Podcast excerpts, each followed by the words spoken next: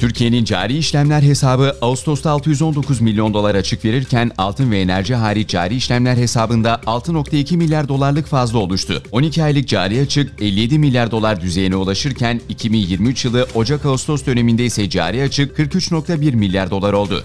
Hazine ve Maliye Bakanı Mehmet Şimşek, pozitif reel faizin enflasyon beklentilerini dizginlemek için olmazsa olmaz bir konumu olduğunu ve Türkiye'nin pozitif reel faize yaklaştığını söyledi. Pasta Dünya Bankası IMF toplantısında konuşan Şimşek, pozitif reel faiz eşiğine ulaşmak için yapılması gerekenlerin henüz bitmediğini vurguladı.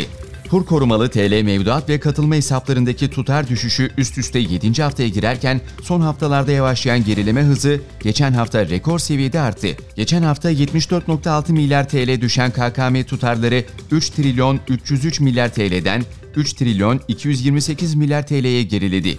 Bir önceki hafta 2.2 milyar dolar gerileyen Türkiye Cumhuriyeti Merkez Bankası brüt rezervleri geçen hafta yeniden yükselişe geçti ve 1.6 milyar dolar arttı. Net rezervler de 101 milyon dolar artış gösterdi. Yurt dışı yerleşik yatırımcılar 6 Ekim haftasında nette 238 milyon dolarlık hisse satışı gerçekleştirdi. 2 haftada yaşanan çıkış 336 milyon doları buldu. İki haftalık düşüşe rağmen seçimlerden bu yana bakıldığında yabancı yatırımcıların hisse tarafında 1.15 milyar dolarlık giriş yaptığı görüldü. TÜİK verilerine göre inşaat maliyet endeksi Ağustos'ta aylık bazda %4.6 ve yıllık bazda ise %66.5 arttı.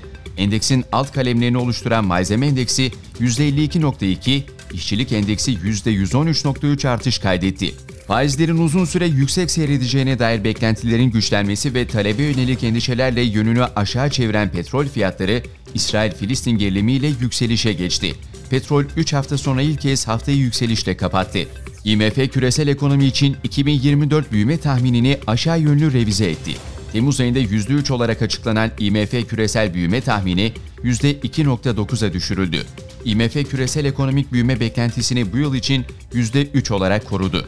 Amerika'da tüketici fiyatları Eylül'de bir önceki aya göre %0.4 artışla beklentilerin hafif üzerine çıktı. Yıllık artış ise %3.7'ye geldi. Çekirdek enflasyon ise beklentilere %4.1 ile paralel gerçekleşti.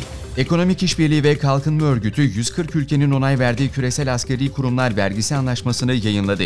Anlaşma ile birlikte küresel şirketler 2024'ten itibaren en az %15 oranında kurumlar vergisi ödeyecek.